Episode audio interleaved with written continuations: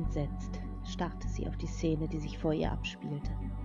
Ein kleines Mädchen war an einen Metallstuhl gefesselt und unter ihr brannte Feuer in einer kleinen Schale.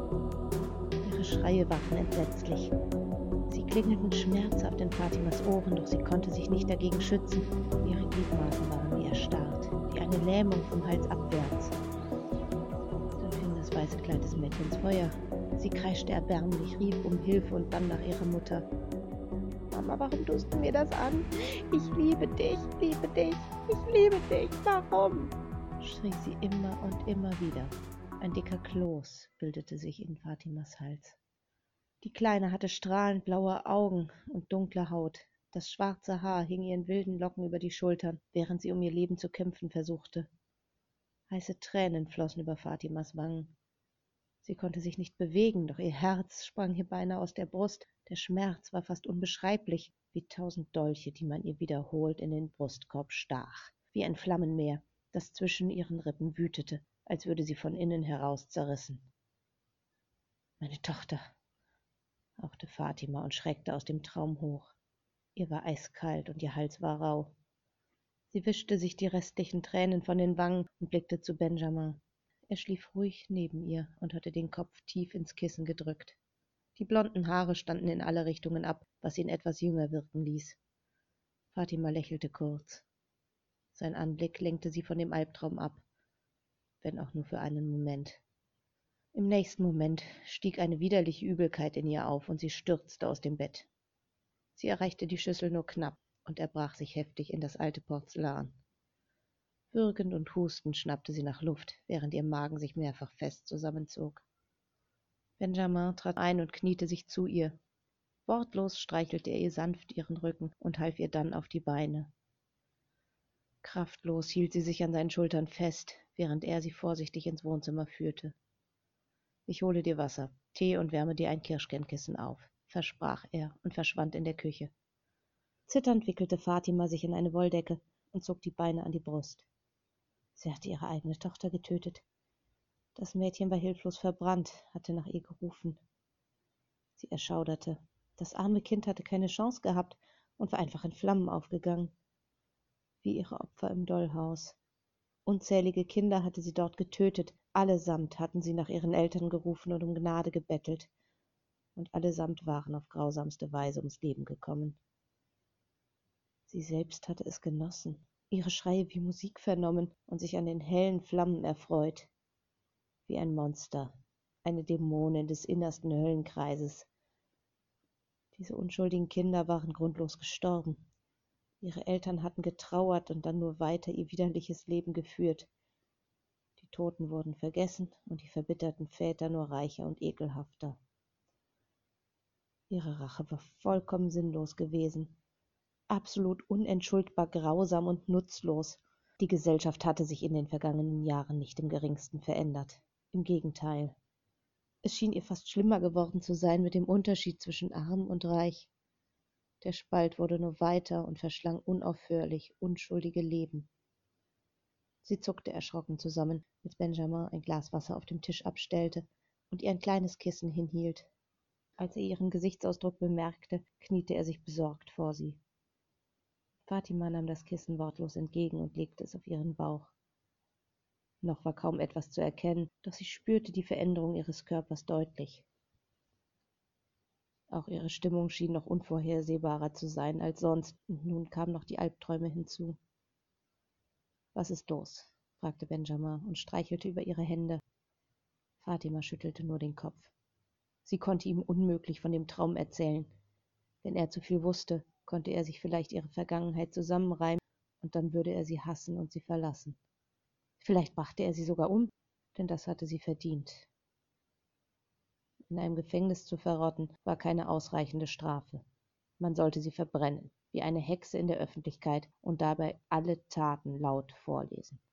Na gut, ich hole dir Tee und mache den Kamin an, sagte er und verließ sie wieder. Das Wasserglas stand unberührt auf dem Tisch, als er zurückkam. Ihre Kehle war trocken und schmerzte beim Schlucken, doch es war ihr egal. Sie hatte jeglichen Schmerz verdient. Er stellte die Teetasse neben das Glas und kniete sich neben den Kamin. Fatima sah ihm wortlos dabei zu. Er trug nur seine Schlafhose, nicht einmal Hausschuhe. Sobald eine kleine Flamme entfacht war, legte er kleine Holzstücke und einen größeren Scheit dazu. Mit einem sanften Lächeln wandte er sich schließlich wieder zu ihr und setzte sich neben sie. Fatima lehnte sich instinktiv an seine Schulter und ließ es zu, dass er sie fest an sich drückte. In seiner Umarmung entspannte sie sich ein wenig, und der Knoten in ihrem Magen löste sich allmählich. Das Feuer knisterte leise vor sich hin, und die kleinen Flammen leckten gierig an dem großen Holzstück hoch. Noch waren sie nicht heiß genug, um es zu verschlingen, doch bald. Fatima. Sie hob den Kopf und sah zu Benjamin, der den Kopf auf der Rückenlehne abgelegt hatte. Seine Augen waren geschlossen. Fatima flüsterte die Stimme erneut, und sie blickte sich wild um. Hier war niemand außer ihr und ihrem Mann. Du kannst nicht widerstehen. Du brauchst es. Es stieg mehr Rauch auf, und die hellen Flammen wurden größer. Sie tanzten wild hinter der Glasscheibe und machten sich an ihrem Futter zu schaffen. Holz brannte ein wenig anders als Fleisch. Zum einen roch es angenehmer, der Duft von brennendem Holz hatte etwas Beruhigendes an sich und versprach Wärme, Geborgenheit.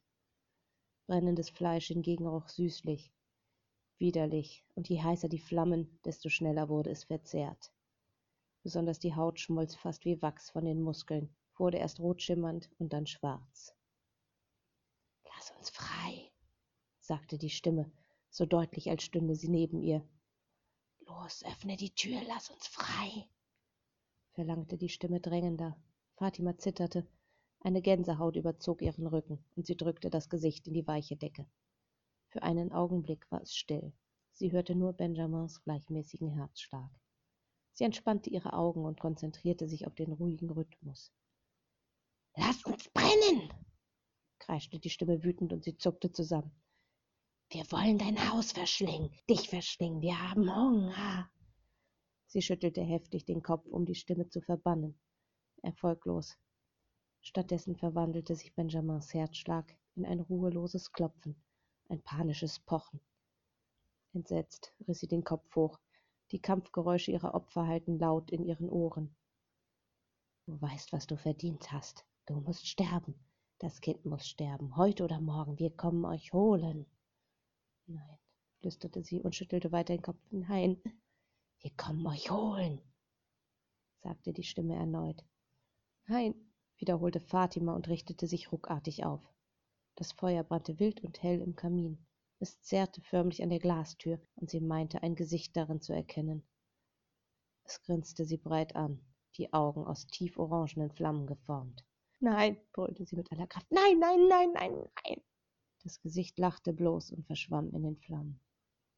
Fatima, was ist los? Sie riß den Kopf herum und schluckte hart. Benjamin blickte sie verschlafen an und richtete sich auf. Nichts, flüsterte sie atemlos und ließ sich gegen seine Brust sinken. Er fragte nicht weiter nach, doch sie wusste, dass er eine Antwort wollte. Stattdessen schmiegte sie sich enger an ihn. Er legte seinen Arm wieder um sie und drückte ihr einen Kuss auf die Stirn. Hauchte die Stimme in ihr Ohr. Sie erzitterte, doch diesmal war Benjamin wach. Statt auf die Stimme zu hören, drängte Fatima sich an ihren Mann und befreite sich von der Decke. Plötzlich war es viel zu heiß darin. Benjamin sah ihr mit hochgezogener Augenbraue zu, wehrte sich aber nicht gegen die verlangenden Küsse. Bald ließ er sich ganz darauf ein und zog sie an seine warme Brust. Ihre Gedanken wurden von dem Verlangen nach Zuneigung ausgeblendet, und je wilder die Küsse wurden, desto weiter rückte die Stimme in den Hintergrund. Als Benjamin in sie eindrang, war alles vergessen, und Fatima konzentrierte sich nur auf ihn und das wunderbare Gefühl, das er tief in ihr auslöste.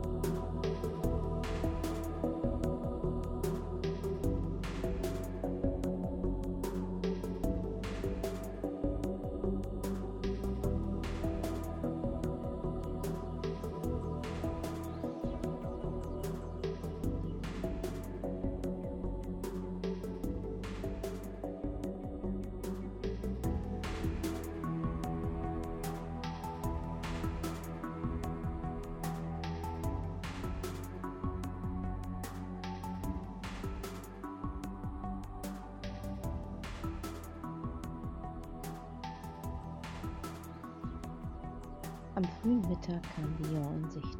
Die Puppen hatten Hunger und mussten dringend gründlich gereinigt werden. Sie beschwerten sich natürlich nicht, aber Desiree wusste, wie es ihnen ging. Sie waren hilflose Kinder und vollkommen auf sie angewiesen. Sie warf einen Blick in den Rückspiegel und lächelte. Nun galt es, einige Probleme zu lösen. Zuerst musste sie ein Badehaus finden und dann dafür sorgen, dass alle in der Nähe blieben. Selbiges galt auch für die Kleidersuche. Dabei durften sie nicht auffallen. Desiree seufzte und hielt Ausschau nach einem Parkplatz ein wenig außerhalb der Stadt. Hier draußen stand das Fahrzeug relativ sicher und geschützt vor neugierigen Blicken. Dann holte sie ihr neues Smartphone hervor, das sie in einem kleinen Laden erstanden hatte. Es hatte keinen Vertrag und war sicher nicht das neueste Modell, doch es reichte für ihre Zwecke. Nach einigen Minuten der Suche hatte sie ihr Ziel gefunden. Es gab in der Nähe ein kleines Schwimmbad mit Sauna und ein Einkaufszentrum. Nun blieb nur noch das Sicherheitsproblem. Die Mädchen durften sich auf keinen Fall frei bewegen. Gerade Stella und Fabio musste sie im Auge behalten. Zudem war Fabio ein Mann. Sie konnte ihn nicht mit in die Frauenbäder nehmen, aber im Fahrzeug durfte er auch nicht bleiben. Seufzend entriegelte sie ihre Tür und stieg aus. Sie befahl Julie, ihr zu folgen, und gemeinsam traten sie an die Schiebetür. Alle steigen aus. Wir nehmen uns an den Händen und niemand lässt los. Leere Blicke starrten ihr entgegen. Selbst Stella schien müde und lustlos. Ihre wunderschöne Schwester sah brav auf ihre Hände. Julie, du nimmst Fabio fest an die Hand. Stella, du gehst vorne bei mir. Esme geht an Fabios Hand. Der Rest verteilt sich in der Kette. Wir gehen in Zweierreihen. Einige nickten, andere starrten sie stumm an. Desiree lächelte zufrieden und machte sich mit Julie daran, die Puppen nach und nach abzuschnallen. Ihre Lieblinge kamen wackelig auf die Beine und sahen sich unsicher auf dem Parkplatz um. Brav folgten sie dem Befehl und suchten sich ihre Partnerinnen, in ihren weißen Kleidern sahen sie wirklich aus wie Porzellanpuppen. Wunderschön, fast unnahbar und überirdisch. Sie kamen aus aller Welt, hatten unterschiedliche Haut- und Haarfarben, und trotzdem hatten sie dank der Operationen die gleichen wundervollen Gesichter, die perfekten Körper. Desiree seufzte verzückt und nahm Stellas Hand.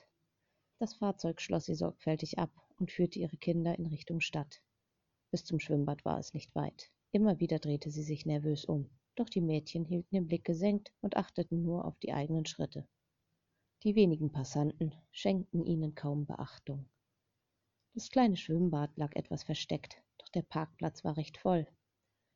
Desirees Herz schlug heftig gegen ihren Brustkorb. Sie warf einen flüchtigen Blick auf ihre Puppen.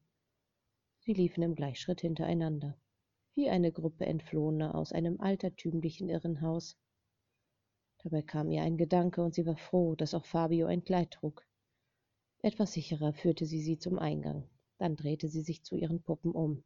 Einige Besucher sahen sie seltsam an, gingen aber dann weiter.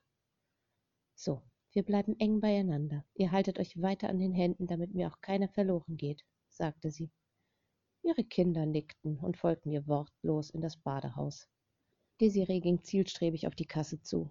Sie musste nicht lange anstehen und bald stand sie vor einer jungen Frau, die nach der Zahl der Tickets fragte. Zwölf Teenager und zwei Erwachsene, bat Desiree freundlich. Schulklasse? Ja, katholische Förderschule. Die junge Frau hob kurz den Blick und musterte die Gruppe. Kein männlicher Betreuer? Nein, wir haben keine Jungen. Fabienne ist ein Mädchen, antwortete Desiree und deutete auf Fabio. Die Kassiererin nickte verstehend und tippte die Anzahl ein. Desiree bezahlte und ließ sich den Weg zu den Duschen beschreiben. Dort angekommen schloss sie die Tür und war froh, diese blockieren zu können. Brav legten die Mädchen und Fabio ihre Kleider ab und stellten sich abwechselnd unter die Dusche. Desiree folgte ihrem Beispiel und legte die Tasche mit Handtüchern und Windeln in eine Ecke. Es war Zeit zu gehen. Angezogen waren sie mit Julies Hilfe schnell und sie machten sich auf den Weg zum Auto. Die Kassiererin nickte ihr freundlich zu, als sie den Ausgang erreichten. Hat es den Schülerinnen gefallen? Ja, sehr. So ein Entspannungstag muss manchmal einfach sein, antwortete Desiree und verabschiedete sich freundlich. Stella warf ihr noch immer giftige Blicke zu, die sie einfach ignorierte. Die Puppe kannte ihre Strafe, und bei dem gescheiterten Fluchtversuch sollte sie ihr Selbstvertrauen eingebüßt haben. Deine Schwester wäre deinetwegen fast gestorben. Ich werde sie ab jetzt für deine Fehltritte bestrafen, flüsterte sie ihr zu, sobald sie wieder auf der Straße waren. Das Mädchen erschauderte sichtlich und heftete den Blick auf ihre Füße. Desiree lächelte zufrieden, und nach einigen Gehminuten erreichten sie den abgelegenen Parkplatz. Im Schutz der Bäume sollte eine kleine Tanzeinheit problemlos möglich sein. Zuerst versorgte sie ihre Kinder jedoch mit Nahrung und Wasser. Und nun Aufstellung, rief sie und klatschte in die Hände. Julie nahm ihren Platz am Rand der Gruppe ein. Sie hatte kein Instrument, doch auch dafür hatte sie eine Lösung. Julie, du singst das Lied. Die Puppe nickte gehorsam, während die anderen sich aufstellten. Desiree gab das Zeichen zum Einsatz, und zu Julies Stimme begannen ihre wundervollen Kreationen zu tanzen. Diesmal klappte es noch besser als im Dollhaus. Es fehlte ein wenig an Haltung und es gab ein paar Schrittfehler, doch insgesamt sah es fast präsentabel aus. Jemand mit geringeren Ansprüchen würde sie wohl für perfekt halten. Desiree befahl einen zweiten Durchgang, dann ließ sie sie eine Pause machen. Die Puppen konnten bis in die Ohnmacht tanzen, doch das wollte sie ihnen heute nicht zumuten. Dafür gab es zu viele Zuschauer. Nach einem dritten Durchgang scheuchte sie ihre Schätze wieder ins Auto. Bis Paris war es nun nicht mehr allzu weit. Noch ein paar Stopps zum Tanzen und Säubern, dann konnte Desiree die Flyer drucken lassen und ein Piano mieten. Wenn sie nicht gerade hinterm Steuer saß, arbeitete Desiree am Design der Flyer. Sie machte Fotos von den einzelnen Mädchen und spielte mit Schriftarten und Farben sowie der Komposition. Es musste ein elegantes Gleichgewicht geben. Die Mädchen sollten im Vordergrund stehen, doch auch die Botschaft musste klar überbracht werden. Es war schwieriger, als sie es sich zunächst vorgestellt hatte, doch während einer längeren Rast gelang ihr endlich der Durchbruch. Der Hintergrund war in einem hellen Rosa gehalten und das Foto des Mädchens war in einem weißen Rahmen gefasst. Darunter stand in einer schwungvollen Schrift Perfekte Puppen sind das Ideal und der Name der Website, die sie noch anlegen musste. Die Adresse war frei, das hatte sie bereits überprüft, doch für eine Veröffentlichung war es noch zu früh.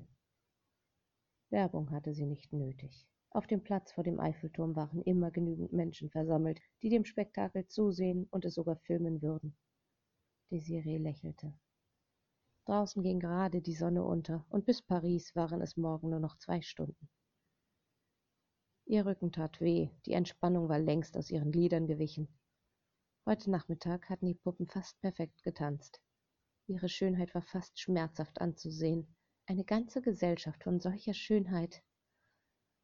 Desiree seufzte und legte ihr Smartphone weg. Julie hatte die Augen geschlossen und hing seltsam verdreht auf dem Beifahrersitz. Diese Position konnte unmöglich bequem sein. Sie ließ die vergangenen zwei Tage Revue passieren. Die Sauna hatte die Moral gehoben und eindeutig die Leistung verbessert. Außerdem hatte sie jetzt Flyer-Designs und bis Paris war es nicht mehr weit. In ein paar Tagen konnten ihre Schätze vor dem Eiffelturm tanzen und der Welt zeigen, was Schönheit bedeutete. Nun fehlten nur noch das Piano und das Gift. Das Piano war leicht zu besorgen, für das Gift hatte sie noch keine Lösung gefunden. Es war nicht leicht, von außen in das Drogennetz zu kommen, und die Angst vor Betrug lähmte sie zusätzlich. Leider fiel ihr keine andere Lösung ein, die alle Puppen gleichzeitig und unauffällig tötete. Sie mussten zusammen sterben oder gar nicht. Allerdings war Charlie hinter ihnen her und würde sie jagen und brutal ums Leben bringen. Das konnte sie nicht mit ansehen. Desiree blickte auf ihr Smartphone. Die Website war fast fertig und die Bilder vorbereitet.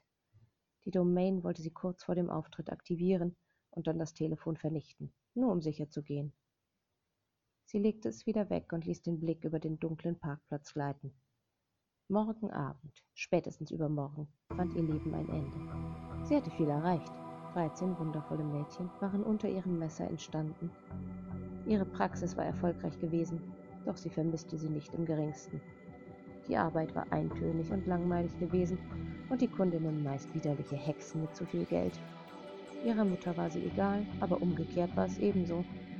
Nach ihrem Tod war das Biest allein mit ihrem Vermögen. Das hatte sie von Anfang an gewollt. So bekam jede, was sie wollte. Die eine wurde reich, die andere glücklich. Desiree lächelte und schloss die Augen. Sie war zufrieden mit ihrem Leben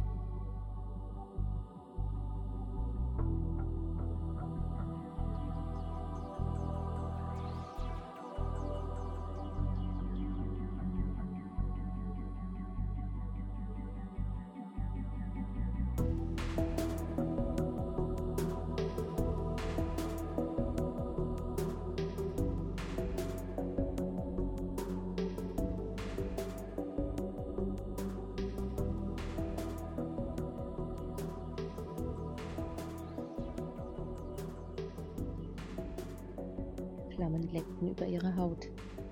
Sie hatte längst aufgehört zu schreien, doch ihre blauen Augen waren auf Fatima fixiert. Ihre Haut war schwarz und an einigen Stellen waren bereits Knochen zu sehen. Der Feuerschein spiegelte sich in den klaren Augen, die sie so verurteilend ansahen. Hass, Enttäuschung und Wut standen ihr in das verkohlte Gesicht geschrieben. Dabei war sie so wunderschön gewesen, fast engelsgleich mit ihren Locken und dem ebenmäßigen Gesicht. Völlig bewegungsunfähig und hilflos sah Fatima dabei zu, wie die heißen Flammen immer mehr von ihrem Gesicht zerfraßen. Die Wangenknochen standen mittlerweile hervor, und von den dunklen Locken war nichts übrig, bis auf ein paar versenkte Strähnen. Heiße Tränen strömten ihr übers Gesicht, ließen ihre Sicht verschwimmen und ihre Brust beben. Es war ihr, als würde ein ebenso heißes Feuer in ihrem Körper wüten. Plötzlich hob ihre Tochter den Kopf, riss sich von den Fesseln los und kam auf die Beine. Sie blieb vor ihrem Stuhl stehen, noch immer in Flammen gehüllt und sah auf Fatima herab. Mörderin. Blaue und gelbe Feuerzungen stoben aus ihrem Mund und streiften ihr Gesicht. Sie wollte ausweichen, konnte sich aber nicht bewegen. Mörderin, rief nun eine tiefere Stimme dazwischen. Er liebte sie nicht mehr, nicht mehr beim Anblick seiner sterbenden Tochter. Mörderin, wiederholte das Mädchen, doch dieses Mal hatte ihre Stimme mehr Tiefe. Es war nicht mehr eine einzige Stimme, sondern viele, Fatima schloss die Augen. Sie kannte jede einzelne davon. Mörderin. Diesmal war es fast ein Singsang, der sich so oft wiederholte, dass Fatima aufhörte zu zählen. Dann begann die Stimme um Gnade zu flehen. Sie riefen im Chor nach ihren Eltern, nach jedem erdenklichen Gott. Fatima schüttelte den Kopf. Nein! Mit einem Ruck schreckte sie aus dem Schlaf und sah sich desorientiert um. Es war halbdunkel im Raum und die Morgensonne schlich sich langsam ins Zimmer. Fatima atmete tief durch. Ihre Kehle war trocken und ihre Wangen nass. Benjamin blinzelte sie müde an und streckte eine Hand nach ihr aus. Sie ergriff sie instinktiv, ließ sich aber nur zögerlich in seine Arme ziehen. Zitternd drückte sie sich an ihn und genoss seine Wärme, die sie allmählich beruhigte. Ein Albtraum? fragte er, und sie nickte. Es war der vierte Traum diese Woche. Jede Nacht verbrannte ihre Tochter vor ihren Augen und sie war unfähig, etwas zu tun. Die Flammen verschlangen ihr Kind jedes Mal und die Hilferufe trieben sie allmählich in den Wahnsinn. Meine arme Löwin. Sollen wir frühstücken oder spazieren? Fatima zuckte hilflos mit den Schultern und richtete sich auf. Nach Essen war ihr nicht zumute. Lieber spazieren. Benjamin nickte verständnisvoll und stieg neben ihr aus dem Bett. Wir könnten in einer kleinen Bäckerei essen, schlug Benjamin vor, sobald sie fertig angezogen und gewaschen waren. Fatima nickte wortlos und trat durch die Tür. Es war neblig und frisch, die Sonne drang nur vereinzelt durch die dichte Decke, was Fatima ganz recht war. Die Kälte fühlte sich gut an. Ist es weit? Benjamin schüttelte den Kopf und nahm dann ihre Hand. Gemütlich schlenderten sie über die Kieswege, vorbei an der Kirche und weiter ins Dorfinnere. Sie steuerten geradewegs auf diese Bäckerei zu. Das Schaufenster war mit Blumen dekoriert und versprach eine gemütliche Atmosphäre. Drinnen duftete es nach frischem Brot, Croissants und Kaffee. Sie atmete den Duft tief ein und grüßte die Frau hinter der Theke mit einem freundlichen Lächeln. Dann setzte sie sich mit Benjamin in eine Nische. Zweimal schwarzen Kaffee bitte, bestellte er, und die ältere Frau nickte. Fatima besah sich unterdessen die kleine Karte. Es wurden mehrere Frühstücksvarianten angeboten, große und kleine, herzhafte und süße. Ich glaube, ich nehme das süße kleine Frühstück, sagte sie, und Benjamin nickte zur Bestätigung. Und ich nehme das große herzhafte. Eigentlich war ihr noch immer nicht danach zu essen, aber es war besser für ihren Körper. Immerhin musste sie sich jetzt auch um ein zweites Lebewesen kümmern, es war vermutlich nicht gut, Mahlzeiten auszulassen. Das Gedudel des Radios wurde für einen Augenblick von einem Sprecher unterbrochen, der die Nachrichten der Region herunterratterte. Fatima schenkte ihm erst keine Aufmerksamkeit, doch die letzte Meldung ließ sie aufhorchen. Der Politiker Seinet Jagande wurde heute Morgen tot in seiner Villa aufgefunden. Laut Polizeibericht wurde er in der vergangenen Nacht von einem unbekannten Täter erstochen. Sie schnappte hörbar nach Luft. Was ist? Hast du nicht gehört, was der Reporter eben gesagt hat?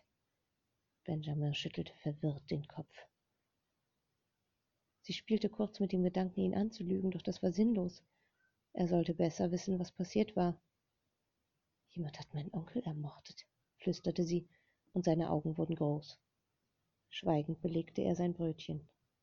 Fatima zögerte, ihre Hände zitterten, und eigentlich war ihr der Appetit nun gründlich vergangen. Sie wusste genau, wer den Mord begangen hatte. Charlie hatte ihren Rachefeldzug begonnen. Sie zwang sich dazu, in das Croissant zu beißen.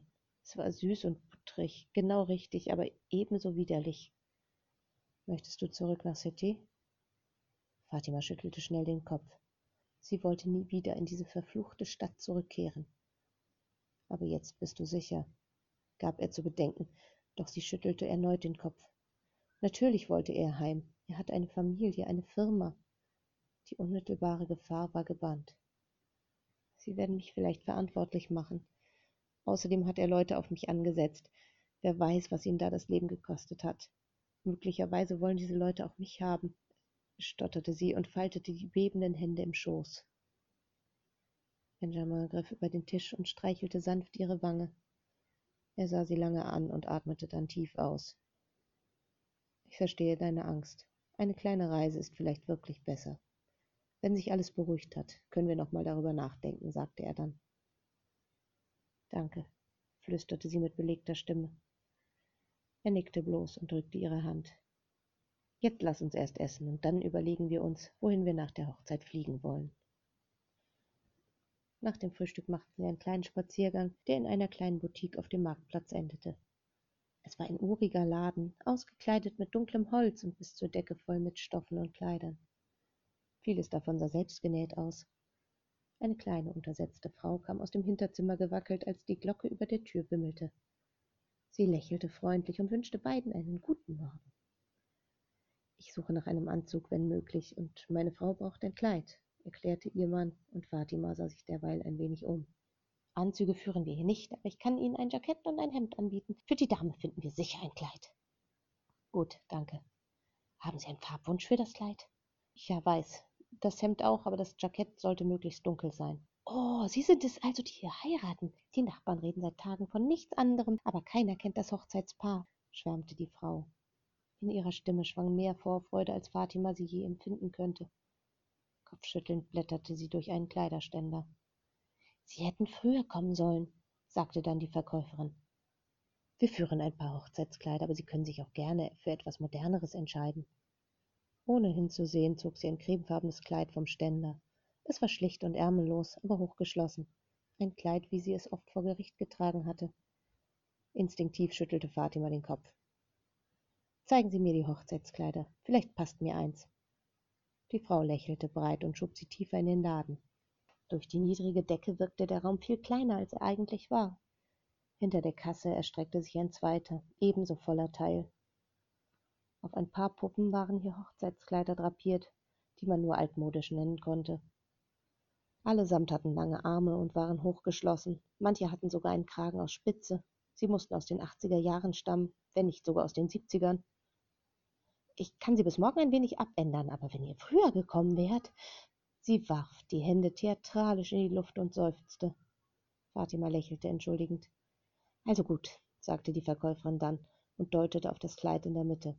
Es war nicht rein weiß und hatte immerhin keine aufgepumpten Ärmel. Dafür war es über und über mit Spitze bedeckt. Ich denke, dieses könnte Ihnen passen. Die Frau schickte Fatima in die Umkleidekabine. Sobald sie sich entkleidet hatte, kam die Verkäuferin mit dem Kleid herein und half ihr dabei, es anzuziehen. Dann schaffte sie einen großen Spiegel herbei, in dem Fatima sich begutachten konnte. Es saß besser als gedacht. Der Schnitt schmiegte sich an ihre Figur und der bodenlange Rock fiel locker um die Hüften. Sogar der Kragen stand ihr und betonte ihren schmalen Hals. Da das Kleid so eng anlag, sah man sogar ihren Bauch. Fatima bildete sich ein, dass man ihre Schwangerschaft erkennen konnte. Doch da die Verkäuferin nichts weiter sagte, war es wohl nur ein Eindruck. Habt ihr ein Kleid gefunden? rief Benjamin von vorne.